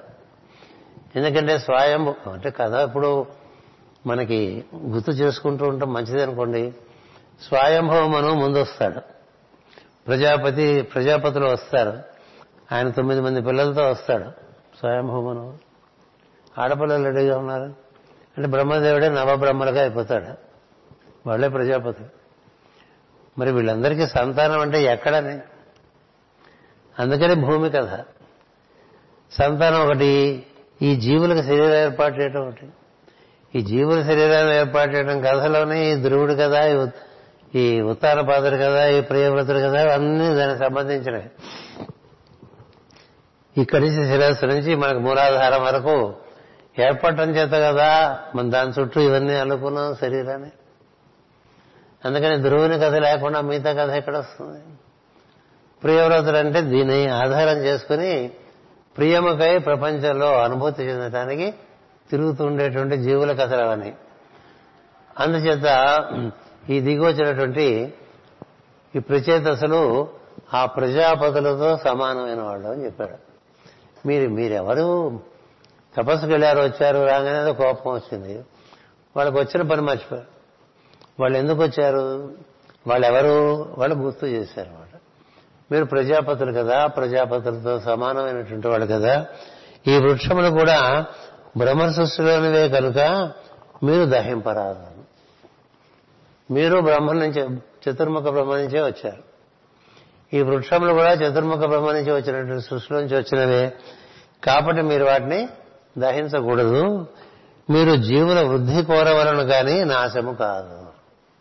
అది ఇంద్రియముల యొక్క ప్రధానమైనటువంటి ప్రయోజనం. మనలో అవి నిర్వర్తించవలసింది ఏంటంటే మనకన్నీ చక్కగా చూపించడం, వినిపించడం, తినిపించడం. 5 కర్మేంద్రియములు, అది 5 జ్ఞానేంద్రియములు అండి, 10. అందుకనే దశేంద్రియములు అంటూ ఉంటాం. ఈ దశేంద్రియములు మనం వినియోగించుకుంటాం కాబట్టి మనం దశరథులు అంటారు. దశరథులు అంటే 10 రథాలు ఉన్నాయి మనకి. ఏమిటి? కన్న పట్టుకుపోతూ ఉంటాం, చెవు పట్టుకుపోతూ ఉంటాం, ఏదో మంచి వాసన వస్తే పక్కింట్లోంచి ఏదో వండుతున్నారని వెళ్ళిపోతుంటాం కదా. ఇట్లా పంచేంద్రియాలు మనకి సమాచారం ఇస్తే ఈ పంచకర్మేంద్రియాలు అవివర్తం. ఈ కాళ్ళతో నడవాలి, ఈ చేతులతో పొందాలి, ఈ నోటితో పెట్టుకోవాలి, మాట్లాడాలి, కాస్త మాకు అది పెట్టండి. కర్మేంద్రియాలు 5, జ్ఞానేంద్రియాలు 5, ఈ 10 మన రథం అనమాట. అందులో మనం రథికులం. అదే ఇందులో ఇక్కడ కూర్చుంటాం. ఈ హృదయంలో ఉరపంజరం అంటాం కదా, దీన్ని తెలుగులో ఉరపంజరైనా, ఇంగ్లీష్లో ఏమంటాం స్కెలిటన్ కాదు, ఏదో స్కెలిటన్ అంటే మొత్తం ఎముకల బొత్తి. ఇది ఉరపంజరం తెలుగు, ఇంగ్లీషు. సరే, అక్కడ మనం లోపల ఉంటాం హృదయంలో. ఈ ఉరపంజరం దాని యొక్క స్వరూపమే అయోధ్య. అది 12 భాగాల్లో ఉంటుందని వివరిస్తుంది రామాయణం. అందులోపల మనం అవధ అంటే యోధ్యము కాకుండా, అంటే అపజయం పొందకుండా, దెబ్బ తినకుండా అక్కడ పెట్టారండి గుండెకాయ. అందులో జీవుడు ఉంటాడు ఆ స్పందనలో. అందుకని అయోధ్యలో ఉంటాడు ఎవరు? దశరథుడు. అది రామాయణం. ఇప్పుడు ఈ అయోధ్యలో ఉండే దశరథుడు ఈ 10 ఇంద్రియాలతోనూ బయట ప్రపంచంలో అన్ని పొందాలి కదా. ఆ పొందడం కోసం ఈ విధంగా దిగి వచ్చినప్పుడు ఈ ఇంద్రియాల్ని వాడుకోండి తప్ప మీరు దాన్ని పాడు చేసుకోకండి. ఎదురుగుండా ఉండే వస్తువులను కూడా పాడు చేసుకోవద్దు అని చెప్తున్నాడు. అందుకని మీరేం చేయాలి? మీరు జీవ వృద్ధి కోరవలను కానీ నాశము కాదు. ఇప్పుడు జీవుడు ఈ ఇంద్రియాల్ని సరిగ్గా నిర్వర్తించుకోలేదనుకోండి, అప్పుడు మన కథగా అక్కడక్కడ మాటిమాటికి వింటూ ఉంటాం కదా, ఏమిటో వినపట్టలేదండి అంటాడు పాపం. కానొస్తే ఇస్తే ముందు మీకు వయసు వచ్చేసింది అంటాం కదా. వయసుతో సంబంధం లేదు. వినబట్ట మానేయటం అనేటువంటిది ఎప్పుడు జరుగుతుందో, ఎలా జరుగుతుందో తెలియదు కదా. కనబట్ట మానేసింది అనుకోండి, ఏం చేస్తారు? వాసన తెలియట్లేదు అనుకోండి, రుచి తెలియట్లేదు అనుకోండి. దీనివల్ల ఎలా జరుగుతున్నాయంటే దాని యందు నువ్వు చూపించే శ్రద్ధ బట్టి, ఇంద్రియముల వినియోగమునందు నువ్వు చూపించే శ్రద్ధ బట్టి అవి నీకు పరిచేయటం ఉంటాయి. కొంతమందికి 80 ఏళ్ళు వచ్చినా బాగా కనిపిస్తూనే ఉంటుంది కదా. కొంతమందికి 90 ఏళ్ళు వచ్చినా రుచి బాగానే ఉంటుంది. వాళ్ళెందుకు అట్లా ఉంది, మనకెందుకు ఇట్లా ఉన్నదంటే వినియోగంలో తేడా. ఒక వస్తువు ఒకళ్ళ చేతికి ఇస్తే అది కలకాలం నిగనిగలాడుతూ చక్కగా పనిచేస్తూ ఉంటుంది. ఒక్కొక్కళ్ళకి ఒక్కొక్క వస్తువు ఇస్తే 3 రోజుల్లో ధ్వంసం అయిపోతుంది కదా. దీన్ని బట్టి నీకుండేటువంటి జ్ఞానం బట్టి, ఆ జ్ఞానం బట్టి దాని వినియోగం ఉంటుంది. అందుచేత మీరు సృష్టిలో ఈ జీవుల వృద్ధి కోరాలి కానీ మీకుగా మీరు వారి యొక్క నాశనం కోరకూడదు కదా. ఎన్ని విషయాలు చెప్పాడు? ముందు మీరు ప్రజాపతులు అని చెప్పాడు, ఆ తర్వాత మీరు కూడా వాళ్ళతో పాటు సమానమే అని చెప్పాడు. వీటితో వృక్షజాతితో సృష్టిలో ఉండే గొప్పతనం ఏంటంటే అందరూ జీవులే, జీవులందరూ ఒకే దేవుని యొక్క సంతతే. అందుకని there is what is called మానవ జీవుల యొక్క సోదరత్వం అని చెప్తారు. విశ్వమానవ సోదరత్వం ఉంటుంది. అట్లా అసలు జీవులందరూ కూడా there all emerging from the same source. అందుకని సంతానం అంతా కూడా భగవంతుని సంతానమే. తీసుకున్న రూపాలు తేడా, ఖనిజాల్లోనూ ఉన్నాయి, వృక్షాల్లో ఉన్నాయి, జంతువుల్లో ఉన్నాయి, మనుషుల్లో ఉన్నాయి, దేవతల్లో, అందరిలోనికి దిగి వచ్చింది అసలే. సో దిగి వచ్చిన వాడు ఒకడు ఉండగా దాని చుట్టూ మనం ఏర్పడే మన రూపాలు ఏర్పడ్డాయి. కాబట్టి ఈ ఏర్పడుతున్నటువంటి విషయాల్లో మీరు ప్రజాపతుల నుంచి వచ్చారు, ఇవి ప్రజాపతుల నుంచి వచ్చినటువంటి సృష్టి, బ్రహ్మదేవుడి నుంచి వచ్చినటువంటి సృష్టి. మీరు వీటితో సోదర భావం ఉండాలి తప్ప మరో భావం ఉండకూడదు. ఒకరి ఎందు ఒకరికి సోదరత్వం. ఒక తండ్రికి పుట్టిన పిల్లలకి అందు మధ్య సోదర భావం ఉండాలి కదా, అనురాగ భావం ఉండాలి కదా, ఒకరినొకరు దహించుకునే భావం ఉండకూడదు కదా. ఆ విధంగా చెప్పాడు. మీరు జీవుల వృద్ధి కోరవలను కానీ నాశము కాదు. మొట్టమొదట సృష్టికర్త అయిన నారాయణుడు ఓషధులను సంకల్పించడం. ఓషధులు అంటే ప్రతినిత్యం ఒక ఒక ఋతువు ప్రకారం వచ్చిపోతూ ఉంటాయండి. సంవత్సరంలో ఒకసారి వస్తాయి. ఇప్పుడు మనకి ఈ బియ్యం, ఈ గోధుమలు, ఇవన్నీ ఇప్పుడు మనకి తెలివి పెరిగి 2-3 సార్లు పెంచుకుంటున్నాం. కానీ సంవత్సరానికి ఒకసారి వస్తాయి. ప్రతి సంవత్సరం వస్తాయి. అవి అక్షయంగా ఉంటాయి. అందుకనే వాటితో అక్షతలు చేస్తారు. అవి అక్షతలు ఎందుకంటారంటే ఎప్పటికీ పోవు. బియ్యం గింజలు, గోధుమ గింజలు మళ్ళీ పుట్టుకొస్తాయి. మళ్ళీ చక్రంలో మళ్ళీ పుట్టుకొస్తాయి. జీవులు కూడా అంతే, మళ్ళీ పుట్టుకొస్తూ ఉంటారు. అందుకనే అక్షతలు వేస్తూ ఉంటారు అక్షయంగా ఉండమని. అందుకని ఈ ఓషధుల ముందు పుట్టుకొచ్చారు. ఓషధులు అంటే మనకి ప్రధానంగా స్టేపుల్ ఫుడ్ అంటుంది సార్. అవి ప్రధానంగా ఉంటే మిగతా రంసు తినచ్చు. ఇప్పుడు మనకి బియ్యం, గోధుమలు ఇలాంటివి లేకుండా ఉత్త కూరగాయలే అనుకోండి. ఉత్త కూరగాయలే ఉంటే ఎక్కువ నిలబడదు శరీరం. వాటితో పాటు ఇవి. అందుకని ముందు ఓషధులను సృష్టించేట అతడు సృష్టికి ఇష్టము బలము కోరి వీరిని సంకల్పించాను అంటే ముందు మనకు వాటి ఎందుకు ఇష్టం కలగటం, అవి తినటం వల్ల మనకు బలం కలగటం. ఇష్టం కలగటం, అది తినటం వల్ల బలం కలగటం. అన్ని సమయంగా తింటేనే కదా బలం కలుగుతుంది. ఈ వృక్షములు పాదములు లేనివి కనుక వీనికి మొదట అన్నం ఏర్పాటు చేశాను. అప్పుడు పాదచారులకు ఈ వృక్షములలోని అన్నమును భాగముగా పంచిపెట్టారు. ఈ వృక్షాలకు ఏమిటి ఆహారం? ఖనిజాలు, భూమి, నీరు, ఆకాశం అలా ఏర్పాటు చేశాడు కదా. అందుకని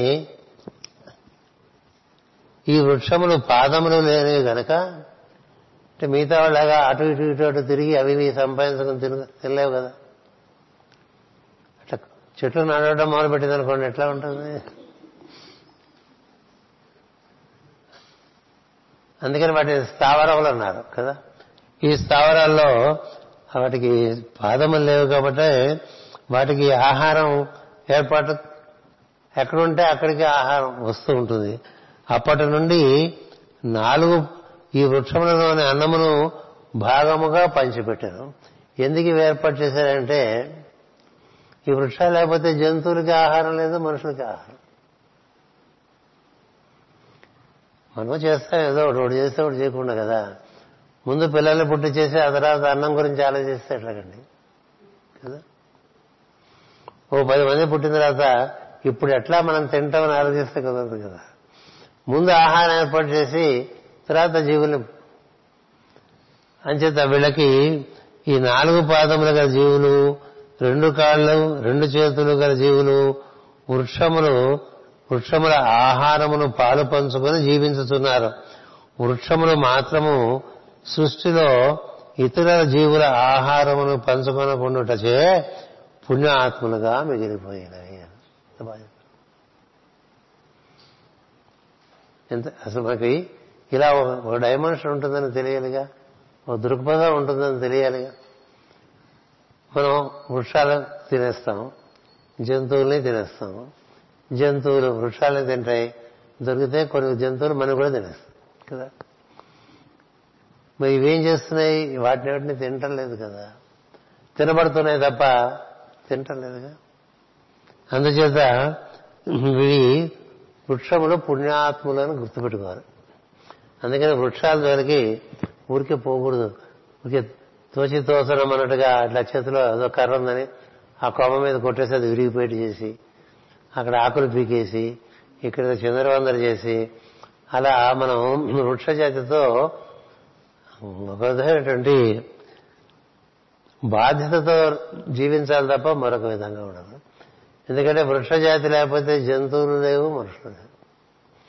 నిన్నే చూసా టెలివిజన్లో అమెరికాలో ఈ సాస్ చేస్తారు చూసారా, ఈ టొమాటో సాస్ ఇవన్నీ చేయడానికి ఒక రకమైన మిరపకాయలు పండిస్తారు. ఆ మిరపకాయల పంట ఇప్పుడు అక్కడ సాల్టం లేదు తినటానికి, భయపడిపోతున్నారు. ఏది ఈ మిరపకాయల పంట పోతే ఈ టొమాటో సాస్ ఎక్కడ వస్తుంది? ఇప్పుడు అన్నిటికీ టొమాటో సాసే. ఏంటి భారతదేశంలో చిన్నపిల్లల చిన్న వెధవ దగ్గర నుంచి అమెరికాలో అందరూ కూడా ఏం చేసుకున్నా దాని మీద పోసుకుంటూ ఉంటారు కదా. అవేంటి, మిరపకాయ అంత కారంగా ఉండదు, ఒక చిరు కారం ఉంటుంది, అది టొమాటోతో కలుపుకున్నారనుకోండి మీకు ఈ సాస్ చక్కగా తయారవుతుంది. ఇప్పుడు భూగోళం అంతా ఈ సాస్ తింటారు. ఇలా తింటున్న సాస్కి ఈ మిరపకాయలు పుట్టవటం కంటే ఎట్లా ఉంటుందండి, చాలా గందరగోళ పడిపోతున్నారు. పడిపోతే ఇబ్బంది ఏం లేదు, ఎందుకంటే ఇప్పుడు అమెరికాలో ఒక భాగంలో మిరపకాయలు పడకపోతే ఇబ్బంది ఏం లేదు. ఆఫ్రికా నిండా ఉన్నాయి, ఇండియా నిండా ఉన్నాయి. మనం ఎంత ఆక్రమణ చేశాం, ఏమేం పెద్ద ఆక్రమించింది లేదు, అన్నిటికీ భయపడటం తప్ప దాని మీద ప్రత్యేకమైన చర్చలు వీటిని అట్లా తీసుకురావాలి. సరే, అది వేరే గోళ. ఇక్కడ చెప్పే విషయం ఏంటంటే anything relating to vegetable kingdom should have to be treated with utmost veneration. వృక్ష జాతికి సంబంధించింది ఏమైనా సరే నీవు దాని యందు ఉండేటువంటి దృష్టి బట్టి నీ సంస్కారం తెలుసు. అది ఒకటి తెలియపరిచారు. ప్రచేతసులు ఇంద్రియములకు అధిదేవతలని పూర్వం వివరింపబడినది. మాస్టర్ గారు వివరణ ఇస్తున్నారు. వృక్షములకు ఇంద్రియములు లేవు, జీవమున్నది. మొట్టమొదటి ఆహారము ఈ భూమిపై వృక్షములకు స్వతంత్రముగా కల్పింపబడినది. సూర్యరశ్మి, చంద్రకిరణములు, గాలి, నీరు వృక్షములకు ఆహారముగా అగునట్లుగా సృష్టికర్త కల్పించాను. మిగిలిన జంతువులకును నరులకును ఈ వృక్షముల నుండి ఆహారము స్వీకరింపవలను. కనుక వృక్షములను తినుటయో వృక్షములను తిన్న జంతువులను తినుటయో చేయవలను. కనుకనే వృక్షముల ఆహారమును పాలు పంచుకున్నవలనని వర్ణింపబడినది. జీవహింస లేకుండా ఆహారము స్వీకరించే నిర్మలత్వము వృక్షములకు మాత్రమే ఉన్నదని వేదార్థము అన్నారు. ఈ వాక్యం చూడండి. జీవహింస లేకుండా ఆహారము స్వీకరించే నిర్మలత్వం వృక్షములకు మాత్రమే ఉన్నదని ఇందని వేదార్థం. మిగతా ఉంది ఒకళ్ళనొకళ్ళు తింటంగానే ఉంటుంది. వృక్షములకి సూర్యరశ్మి, చంద్రకిరణాలు, నీరు ఇది ఆహారం. అంచేత వాటికి ఆహారం ప్రత్యేకంగా ఏర్పాటు చేయబడ్డది. అందుకనే వాటిలో ఉండేటువంటి సారం మనకు చాలా వినియోగపడుతుంది. అది ఒక ప్రత్యేకత ఇక్కడ వివరించారనమాట. ఇంద్రియముల కారణముగా జంతువులను నరులను వృక్షములతో ఆకలి తీర్చుకొనిస్తున్నారు. ఏది కారణంగా? ఇంద్రియముల కారణంగా జంతువులు కానీ మనుషులు కానీ ఈ వృక్షాలు తిని బతుకుతున్నాం కదా. అందుకని ప్రచేతసులు వీళ్ళకి అవసరం. ప్రచేతసులు వృక్ష జాతిలో ఉండరు. ప్రచేతసులు మనకు అవసరం. వృక్షాలకి సృష్టి ఏర్పాటు చేసేసింది. సూర్యరశ్మి, చంద్రకిరణాలు, నీరు అవి తీసుకుని జీవిస్తుంటాయి. ఈ మానవులకు మాత్రం ఇది అవసరం కాబట్టి ఈ మానవుల యందు ఈ జంతువుల యందు ఈ ఇంద్రియములు ఏర్పాటు చేసి ఈ ఇంద్రియముల ద్వారా ఆ వృక్షాలను స్వీకరించేటువంటి ఒక చక్కటి ఏర్పాటు చేశారండి. మనం అంటూ ఉంటాం దీని సమన్వయం అంటూ ఉంటాం. మనం ఇంగ్లీష్లో సింబయాసిస్ అని ఏదో స్టైల్గా పలుకుతూ ఉంటాం కదా. అసలు ఇంగ్లీష్ పలుకుతుంటేనే మనకి ఏదో రకమైన స్టైల్ వచ్చేస్తుంది. అంచేత ఎంత చక్కటి అమెరికా చూడండి. వృక్షములకేమో పంచభూతాల నుంచి ఏర్పాటు, మనకేమో వృక్షముల ఆధారం, జంతువులకి వృక్షముల ఆధారం. ఇంకా మనలో మనం ఒకళ్ళొకళ్ళని తింటాం, ఇలా ఒకళ్ళొకళ్ళకి అన్నం అయిపోవటం అంటే జరుగుతూ ఉంటుంది. అంచేత ఇంద్రియముల కారణముగా జంతువులను నరులను వృక్షములతో ఆకలి తీర్చుకొనిస్తున్నారు. ఇంద్రియ అధిదేవతలకు ప్రచేతసులు రఘువును కల్పించిన జీవుల జీర్ణశక్తియే అగ్ని. అహం వైశ్వానరో భూత్వా ప్రాణినాం దేహమాశ్రిత అంటూ ఉంటాం. లోపల వైశ్వానరాగ్నిగా జఠరాగ్నిగా ఏదైనా తినాలనిపిస్తుంది కదా. దేనివల్ల? వీళ్ళ యొక్క ఇంద్రియములు చక్కగా పడుతూనే ఉంటే ఆకలి సమయానికి వేస్తుంది, లేకపోతే ఆకలి కూడా లేదు కదా. ఇప్పుడు ఆకలి పోయే రోగం ఒకటి వచ్చింది అందరికి, ఎవరికి ఆకలి ఉండదు, ఏం పెట్టినా తినరు. ఇదివరకు ఆకలి అంటే అలా ఇదివరకు తిన్నంత ఆహారం ఇప్పుడు తీసుకోలేకపోతున్నాం. కారణం ఏంటంటే లోపల ఈ అగ్ని లేదు. ఇక్కడేం చెప్తున్నారు, ఇంద్రియాది దేవతలకు ప్రచేతసులు రఘులు కలిపిన జీవుల జీర్ణశక్తియే అగ్ని. ఇంద్రియాలు చక్కగా పనిచేస్తుంటే జీర్ణశక్తి బాగుంటుంది. ఆ జీర్ణశక్తి బాగుంటే మనలో సమయానికి ఆహారం తీసుకుందాం అనేటువంటి ఆసక్తి కలుగుతుంది. మామూలుగా 4 గంటలకల్లా మళ్లీ తిందాం అనిపించేట్టుగా మానవ శరీరాన్ని తయారు చేశారు. అలానే తినకపోతే చచ్చిపోయే పరిస్థితి కూడా ఏం లేదు.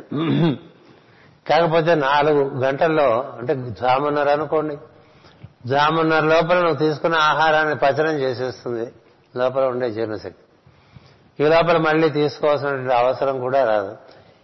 ఈ అగ్ని మనలో పుట్టించేసినటువంటిది ఈ ప్రచేతసుల యొక్క ప్రజ్ఞ. అందుచేత ఈ అగ్ని వల్ల శ్వాస వలన రక్తమునందు వేడి పుట్టి ఆకలికి జఠరమున కారణము కల్పింపబడును. కనుక ప్రచేతసులు నోళ్లతో మహావాయువును ఊదుచూ అగ్నిని కల్పించనని చెప్పబడినది. చెట్లను దహించుట అనగా జఠరాగ్నికి ఆహారముగా చేయుట. ఇప్పుడు దీనికి ఇంకో కనెక్షన్ ఇచ్చారు. బాగా శ్వాస పీల్చామనుకోండి, బాగా గాలి పీలిస్తే మనలో అగ్ని పుడుతుంది. ఆ అగ్ని ఈ ప్రచేతసులకి బలంగా వస్తుంది. ఆ బలం నుంచి వాళ్ళు లోపల ఉండే పదార్థాలన్నీ కూడా చక్కగా హరింపజేస్తారు. హరింపజేయడం వల్ల నీకు మళ్లీ ఆకలి పుడుతూ ఉంటుంది, మళ్లీ తింటూ ఉంటావు. ఇంత ప్రక్రియ మన లోపల జరుగుతున్నట్టు మనం ఏం గుర్తించాం కదా. ఇషమనగా ప్రియము, కుతూహలము. ఊర్జమనగా శక్తి లేక బలము. అన్నం తింటే బలం వస్తుందండి, బలం కదా. అసలు బలం ఉంటే కానీ అన్నం తినలేము, అదొకటి. అన్నం తింటే బలం వస్తుంది, బలం ఉంటే కానీ అన్నం తినలేము. ఎందుకంటే లోపల నుంచి తీసుకోవాలనేటువంటి ఒక ఆసక్తి కలగాలి, తదనుకునే బలం కలగాలి. బయట విషయం చాలా ఇష్టమైందే ఉండాలి. ఇషము ఊర్జము అంటే చూడంగానే లాగేద్దాం అనిపిస్తుంది కదా. అట్లా పరమాన్నం చూసేదనుకోండి, మంచి ఆకలిగా ఉన్నవాడికి అలా చూడంగానే జుర్రేద్దాం అనిపిస్తుంది మొత్తం. వాడికి ఏది ఏమంటాం, అది శ్రాకలే మనం లాగేస్తారు మొత్తం. ఈ లాగడం అనేటువంటిది అక్కడ ఉండే బలం బట్టి విషము ఊర్జము. ఈ ఊర్జ అనేటువంటిది మనకి ప్రజాపతుల్లో బృహస్పతి యొక్క భారీగా చెప్తారు. అందుకని జూపిటర్ బాగా ఉంటే జాతకంలో, ఇది గురుగ్రహం బాగా ఉంటే బాగా తినగలుగుతాడు. వాడు ఎక్కడో ఉన్నాడు అనుకోండి, ఉండకూడని చోట వాడికి ఏం పెట్టినా వాడికి ఏం ఎక్కదు, వాడికి ఏం తినబుద్ధి కాదు, ఎప్పుడు నీరసంగా ఉంటుంటాడు. ఇది ఊర్జత్వ ఇక్కడ వస్తుంది. ఇషమనగా ప్రేము, కుతూహలము. ఊర్జమనగా శక్తి, బలము. ఆహారము ద్వారమున జీవులకు ఊర్జము సంక్రమించును. దానిని స్వీకరించుటకు జిహ్వయందు నిలవబడిన రుచి అనబడి హితమే ఇషము. కనుక మొదటిది ఆహారమైన వృక్షసారము నందు మొదటిది ఆహారమైన వృక్షసారమునందు ఇషము ఊర్జము నారాయణునిచే నిలపబడినది. ఇటు మనుషుల్లో తినటానికి ఆసక్తి పుట్టించారండి, అటు తినటానికి అటుపక్క కేవలం స్టఫే కాకుండా దాంట్లో రుచి ఏర్పాటు చేశాడు.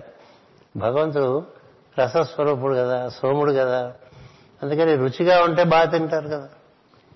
ఇంత ఏర్పాటు ఉందండి. ఇది ఈ వృక్షములు, అందులో మన ఇంద్రియములు, వాటికి మనకి ఉండే అనుసంధానం, అందులో పనిచేసేటువంటి దేవతా ప్రజ్ఞలు, సోముడు. ఆ సోముడేమో అక్కడ రసస్వరూపుడుగా అందులో ఉండటం, ఇక్కడ మనలో ప్రచేతసులు. ఈ ప్రచేతసులకి అగ్నిస్వరూపులు వాళ్ళు. వాళ్ళకి శ్వాస ద్వారా అగ్ని ఇంకా ప్రజ్వలిస్తూ ఉంటుంది.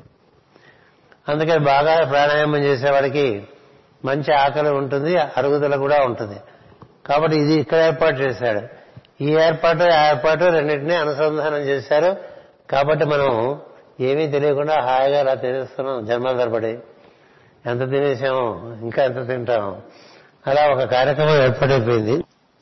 అంతర్యామి నారాయణుడే కనుక తానే ఈషముగాను ఊర్జముగాను ఆహారముగాను ఆహారము స్వీకరించు జీవులుగాను ఏర్పడను. అన్నం అన్నాద ఏవచ అని విష్ణు సహస్రనామం చెబుతున్నది కదా. అందువల్ల ఈ మొత్తం కార్యక్రమం అంతా ఎవరిలా తయారయ్యారు? అల్టిమేట్ అనాలిసిస్ చేసుకుంటే అంతా అంతర్యామే, అంతా నారాయణుడే. ఇట్లా పట్టుకొస్తారు. నీకేది కాదు నారాయణుడు, అంతా నారాయణుడే. రకరకాల మార్పులు చెంది ఇలా ఒకదాన్ని ఒకటి తినేంత పరిస్థితి కూడా వచ్చేస్తుంది కదా. ఒకదాన్ని ఒకటి తింటూ ఉంటుంది. తినేవాడు, తినబడుతున్నది, తినటం, మూడు నారాయణుడే. ఇలా దర్శనం చేసుకునేవాడికి ఇందులో ఊరి ఇంత బ్రెయిన్ అంటారు చూసారా, మెదడు. ఈ సృష్టి ఏర్పాటు చేసినటువంటి ప్రజ్ఞ ఏదైతే ఉందో దాని వైభవం ఒకసారి ఆలోచించి చూడండి. అలాంటి ప్రచేతసులు ఇప్పుడు కార్యక్రమంలో దిగుతారు. అది మనకి తర్వాత తరగతిలో చదువుకుందాం. ప్రస్తుతం మనకి 197 పద్యానికి వివరణతో సహా వివరించుకోవటం జరిగింది. స్వస్తి ప్రజాభ్యః పరిపాలయంతాం న్యాయేన మార్గేణ మహీ మహేషాః. గోబ్రాహ్మణేభ్యః శుభమస్తు నిత్యం. లోకాః సమస్తాః సుఖినో భవంతు. లోకాః సమస్తాః సుఖినో భవంతు. లోకాః సమస్తాః సుఖినో భవంతు. ఓం శాంతి శాంతి శాంతి.